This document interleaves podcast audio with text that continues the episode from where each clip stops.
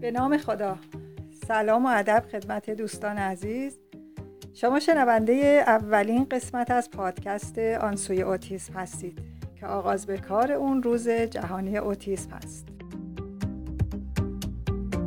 من صدیقه فراهانی و من رضا خامکی. قراره که تو هر قسمت از این پادکست به یکی از موضوعات اوتیسم بپردازیم. و تو هر قسمت یک کارشناس خواهیم داشت. در این قسمت در مورد اضطراب و اوتیسم صحبت می‌کنیم. علت انتخاب این موضوع همینه که ما در دوران کرونا بیش از هر مشکلی با اضطراب در افراد طیف اوتیسم مواجه شدیم. درسته که اوتیسم و اضطراب دو اختلال جدا از هم هستند اما اوتیسم تقریبا همواره با اضطراب همراهه. چرا که ویژگی های اوتیسم به ناچار فرد رو به سمت اضطراب می‌بره. و تحقیقات میگه چهل تا پنجاه درصد افراد طیف اوتیسم دچار استراب هستند. ببینید دوستان من ابتدا دلایل ایجاد استراب در افراد طیف اوتیسم رو فهرستوار با کمی توضیح خدمتتون میگم. سپس رضا توضیحاتی در مورد استراب از دیدگاه روانشناختی میده. و بعد توضیحات کارشناس برنامه رو میشنویم. و در آخر هم راهکارهایی برای پیشبینی و کاهش استراب ارائه میشه.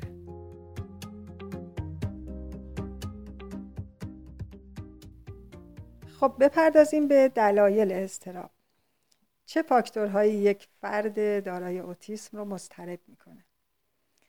مهمترین فاکتور تغییر در روتین و روزمرگی فرد هست. مثل رفتن به منزل جدید کنسل شدن کلاس های هفتگی یا حتی گاهی یک تغییر کوچیک مثل خوابیدن روی تخت او یا نبودن تخم مرغ برای بچه ای که هر روز صبحانه تخم مرغ می‌خوره. این مورد رو خود من چند بار با پسرم تجربه کردم.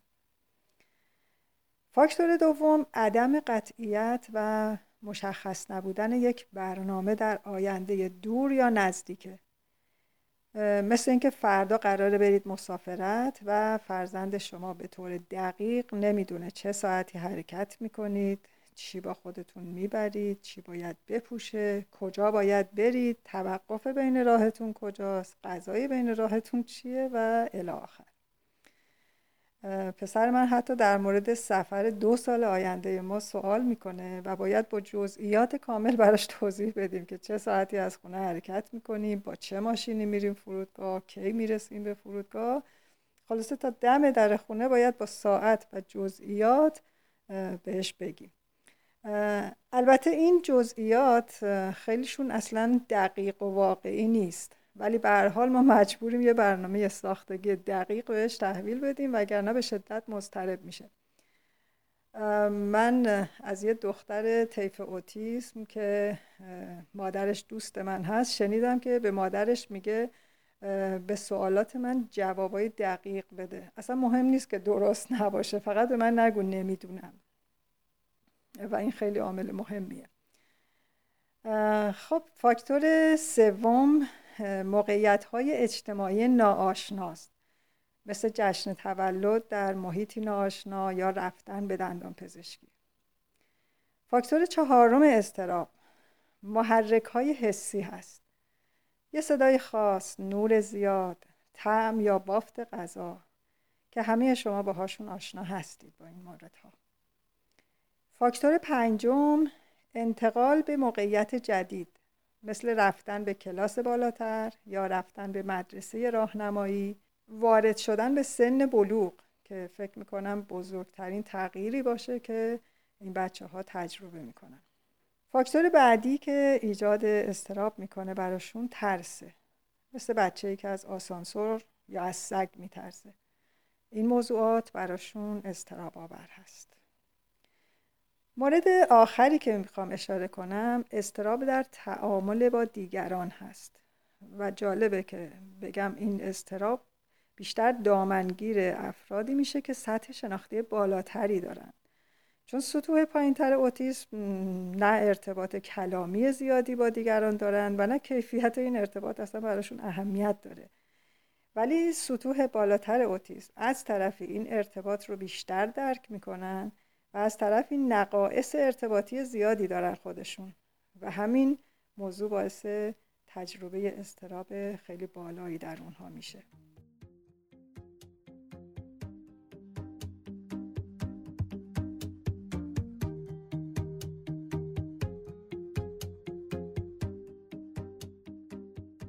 برای اینکه در مورد استراب صحبت بکنیم باید دو تا کار بکنیم. یکی اینکه خود استراب رو تعریف بکنیم. دیگر اینکه فرقش رو با مفاهیم شبیه به اون رو بگیم یعنی اینکه مفاهیم شبیه به اون رو هم تعریف بکنیم. استراب چیه؟ استراب واکنش هیجانی به تهدید غیر دقیق یا ناشناخته است. مثلا اینکه احساس بکنید که رئیستون کار شما رو تایید نمی‌کنه. یعنی استراب با یک نوع عدم قطعیت همراهه. توی این مثال شما نمی‌دونید که رئیستون کار شما رو تهدید می‌کنه یا نمی‌کنه. دچار یک عدم قطعیت هستید. استراب خیلی اوقات همراه با مفهوم استرس و مفهوم ترس به کار برده میشه. اما این دوتا متفاوت هستند استرس چیه؟ استرس آنچه که زمانی اتفاق میافتد که تعادل شما رو در برانگیختگی به هم میریزد. مثل استرس برای به موقع رسیدن. یعنی سطح برانگیختگی فیزیولوژیک شما یا به اصطلاح ارازال شما رو به هم میریزه. اتفاقاتی توی تپش قلبتون تعریقتون و حساس شدنتون به دیگر محرک های محیطی اتفاق میفته این رو میگن استرس. مثل استرس برای به موقع رسیدن. و اما ترس چیه؟ ترس پاسخ هیجانی به تهدید مشخصه. مثلا سوسک رو می‌بینید و ازش میترسید. یا رئیستون به شما میگه که کار شما رو دوست ندارد توی ترس برخلاف استرس ما با عدم قطعیت مواجه نیستیم بلکه با قطعیت مواجهیم. استراب در اوایل تکامل و تحول انسانی رشد پیدا می‌کنه. و اینجاست که اهمیتش توی اختلالات تکاملی و تحولی مثل اوتیسم مشخص میشه.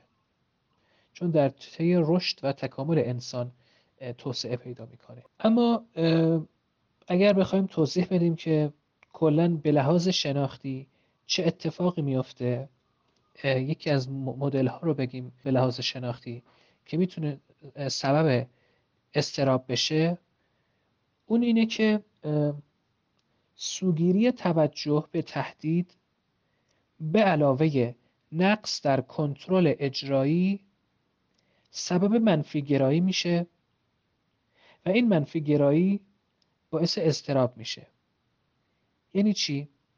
اول توضیح بدیم سوگیری توجه چیه سوگیری توجه اینه که شما از بین اطلاعات مختلفی که در دسترس دارید توجهتون معطوف بشه به بخش خاصی از اون اطلاعات. مثلا این توی افراد که دارای اعتیاد هستن وجود داره. که با کلمات مختلفی مواجه میشن. کلمات یه سری خونسا هستن یه سری منفی هستن یه سری مثبت هستن یه سریشون راجع به اعتیاده. مثلا درخت صندلی ناراحتی شیشه کوکائین و غیره. دیده شده که اونا رو سریعتر می‌تونن دیتکت بکنن چون سوگیری توجه وجود داره. حالا اگر شما به مسائلی که تهدیدآمیز هستن مثلا face ها یا چهره هایی که حالت ترس رو نشون میدن تهدیدآمیز هستن سوگیری توجه بیشتری داشته باشید خب؟ و از طرفی علاوه بر سوگیری توجه شما کنترل اجراییتون یا executive control تون یا به بیانی اینکه شما بتونید یک سری محرکات رو یک سری اطلاعات رو بعدا فیلتر بکنید. این در شما ضعیف باشه. ترکیب این دوتا باعث میشه که شما بیشتر اطلاعات منفی رو پردازش بکنید. در نتیجه افکار افکار منفی پیدا بکنید. در نتیجه وقتی که افکار منفی پیدا می‌کنید نسبت به وضعیت عدم قطعیت حدس های منفی بزنید و این در شما استراب می‌بره بالا. یه مسئله که وجود داره اینه که توی اوتیسم معمولا کنترل اجرایی ضعیفه. خود این می‌تونه باعث بشه که شما نتونید راحت یه سری افکار رو و اطلاعات رو فیلتر بکنید. من جمله افکار منفی رو من جمله افکار مربوط به تهدید رو. و مسئله بعدی اینه که تحقیقات نشون میده که توی بچه هایی که اوتیسم دارن سوگیری توجه به تهدید یک کمی بیشتر از افراد عادی هست اما به اصطلاح سیگنیفیکنت و معنیدار نیست. اما توی بزرگسالا این بیشتره و این می‌تونه یکی مسئله سوگیری توجه به تهدید بیشتر بودن سوگیری توجه به تهدید و بالا بودن سطح اروزال سطح برانگیختگی توی خیلی از افراد اوتیستیک که می‌تونه اینها رو حتی high sense بکنه دچار تندکاری حسی بکنه. باعث بشه که اینا خیلی بیش, بیش دچار تیزی شنیداری بشن تیزی در لامسه بشن خیلی بیشتر حساس بشن به محرکات. این باعث بشه که اینا hypervigilance پیدا بکنن. یعنی هوشیاری بیش از حد پیدا بکنن حساسیت بیش از حد به محرکات پیدا بکنن. که خود hypervigilancy باز استرس رو بیاره بالا و از, از طریق بالا اومدن استرس و نقص در کنترل اجرایی و سوگیری توجه بیشتر به تهدید اضطراب اینها هم بره بالا و که تحقیقات نشون میده اینها بسیار بیشتر از افراد غیر اوتیستیک استراب رو تجربه می‌کنن. حالا انواع مختلفش رو می‌تونه استراب فراگیر باشه یعنی از در هر موقعیتی احساس نگرانی و استراب بکنه می‌تونه استراب اجتماعی باشه در موقعیت های اجتماعی باشه و غیره.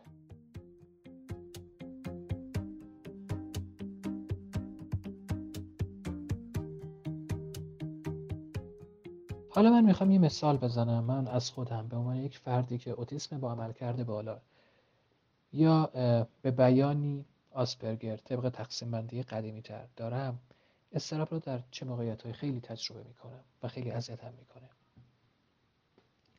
از اونجایی که من مسئله دارم به نام پردیکشن و باید برنامه های من پردیکت بشه. یعنی اینکه من مسئله پیش بینی دارم و باید برنامه هم طبق پیش بینی باشه و این تقریبا مسئله تمام افراد اوتیستیکه و به تازگی یک نظریه‌ای بیان شده به نام predictive coding کدگذاری پیش بینی کننده و گفته میشه که اشکالی که در افراد اوتیستیک به وجود میاد مسئله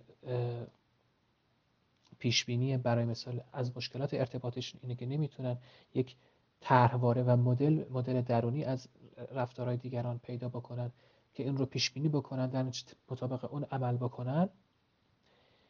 این هم تو توی من هست و مقالاتی هم هست که گفته میشه گویا اوتیسم پردیکشن انگزایتی استراب پیش بینی یا اختلال در پیش بینی همین توی من باعث میشه که من نسبت به زمان به شدت حساس باشم.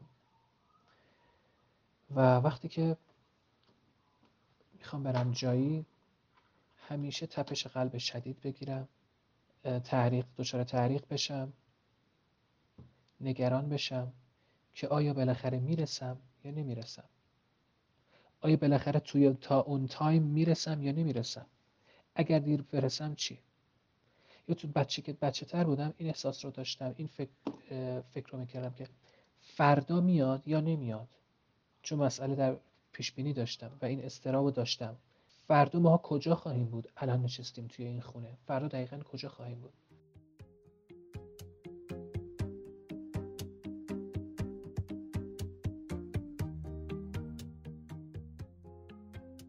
خب حالا به توضیحات خوب خانم زهرا خانجانی روانشناس کودکان استثنایی و مدرس دانشگاه فرهنگیان در مورد استراب گوش می‌کنیم. همه ما هر روز با شرایطی روبرو میشیم که می‌تونه برای ما استراب ایجاد کنه. به عنوان مثال وقتی که توی ترافیک سنگین گیر کردیم یا اینکه یه مصاحبه شغلی مهم داریم یا اینکه منظور دیگران رو نمی‌فهمیم و همین باعث تمسخر ما میشه.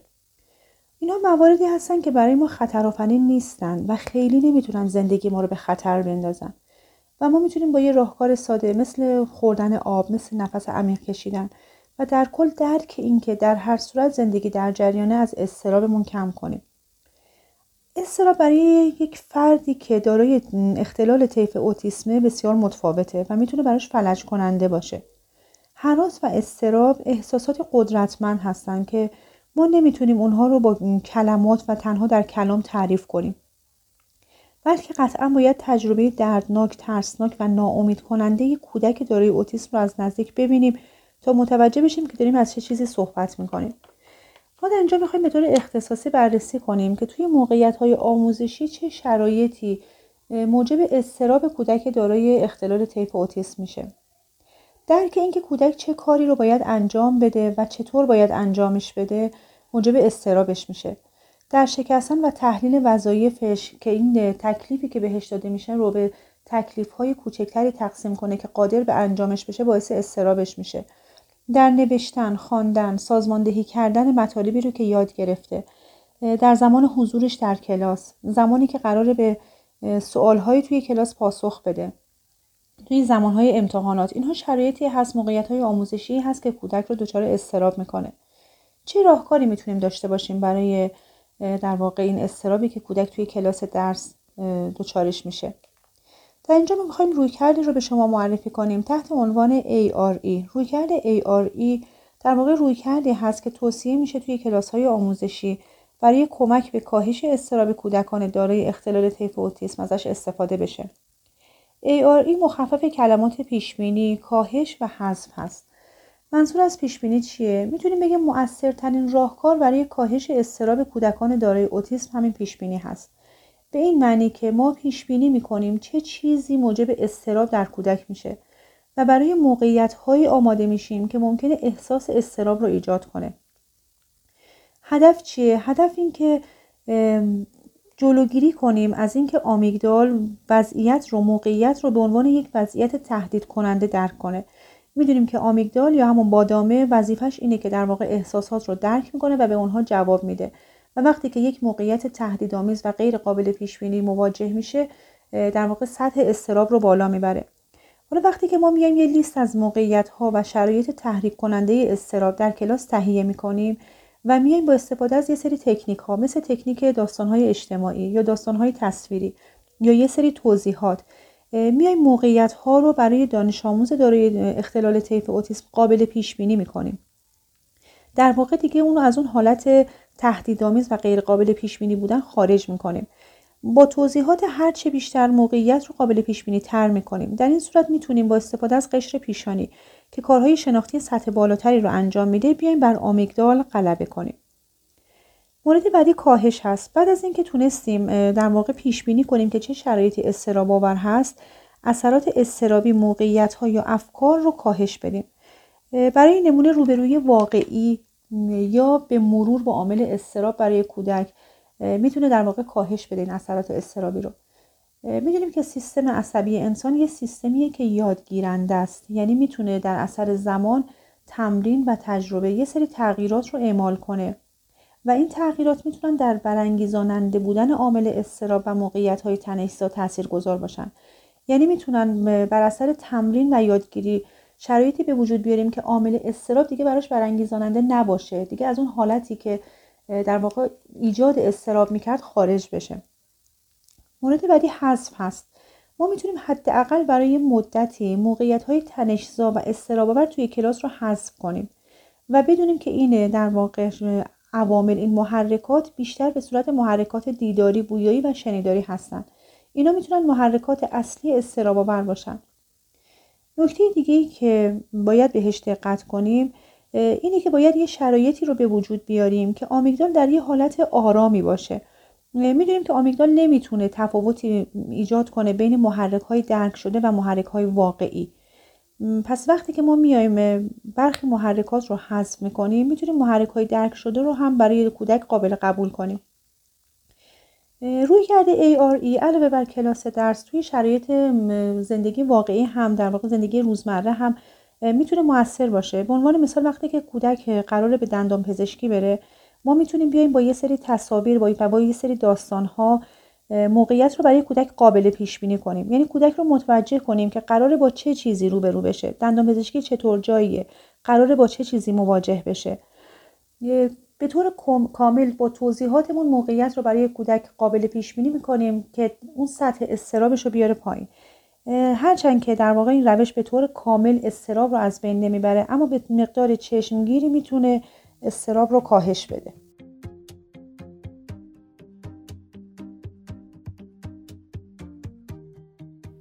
خب می‌رسیم به بخش پایانی صحبتمون که پیشگیری و راهکارهای فوری کاهش استرابه.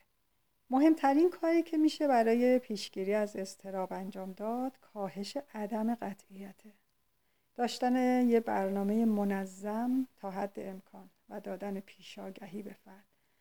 یعنی در مورد برنامه های آتی با او صحبت کنید و در صورت امکان برنامه رو روی کاغذ بنویسید یا حتی برای سطوح پایین تر اوتیسم از برنامه های تصویری استفاده بکنید یا از فیلم استفاده بکنید. کار دیگه ای که می‌تونیم برای پیشگیری انجام بدیم پیدا کردن محرک های حسی هست. چه نوع محرکی فرد رو مضطرب می‌کنه؟ صدای نور لامسه است. چیه؟ کار بعدی مناسب سازی با محیط هست. مثلا وقتی قراره یه جایی شلوغ برید یه هدفون برای او بردارید تا بتونه خودش آهنگ یا صدایی رو گوش کنه. مورد بعدی که باید حواستون باشه سطح انرژی فرد هست. گرسنه یا تشنه بودن یا خسته شدن او در یک تمرین که باید از قبل آب و غذا و استراحت کافی به او بدید. اقدام بعدی که می‌تونید انجام بدید رفتن به جای ساکت دراز کشیدن یا بستن چشم ها برای چند دقیقه است. استفاده از ماساژ یا ابزارهای حسی و تحریک کننده حس راهکار بسیار مفیدیه برای کاهش استراب خلاصه حواستون به هر تغییری باشه و از قبل فرد رو آماده کنید. خب دوستان امیدوارم مطالب براتون مفید بوده باشه. از خانم یاسمن نوشینفر که کار تدوین پادکست رو انجام داده تشکر می‌کنم و شما رو به خدا میسپارم.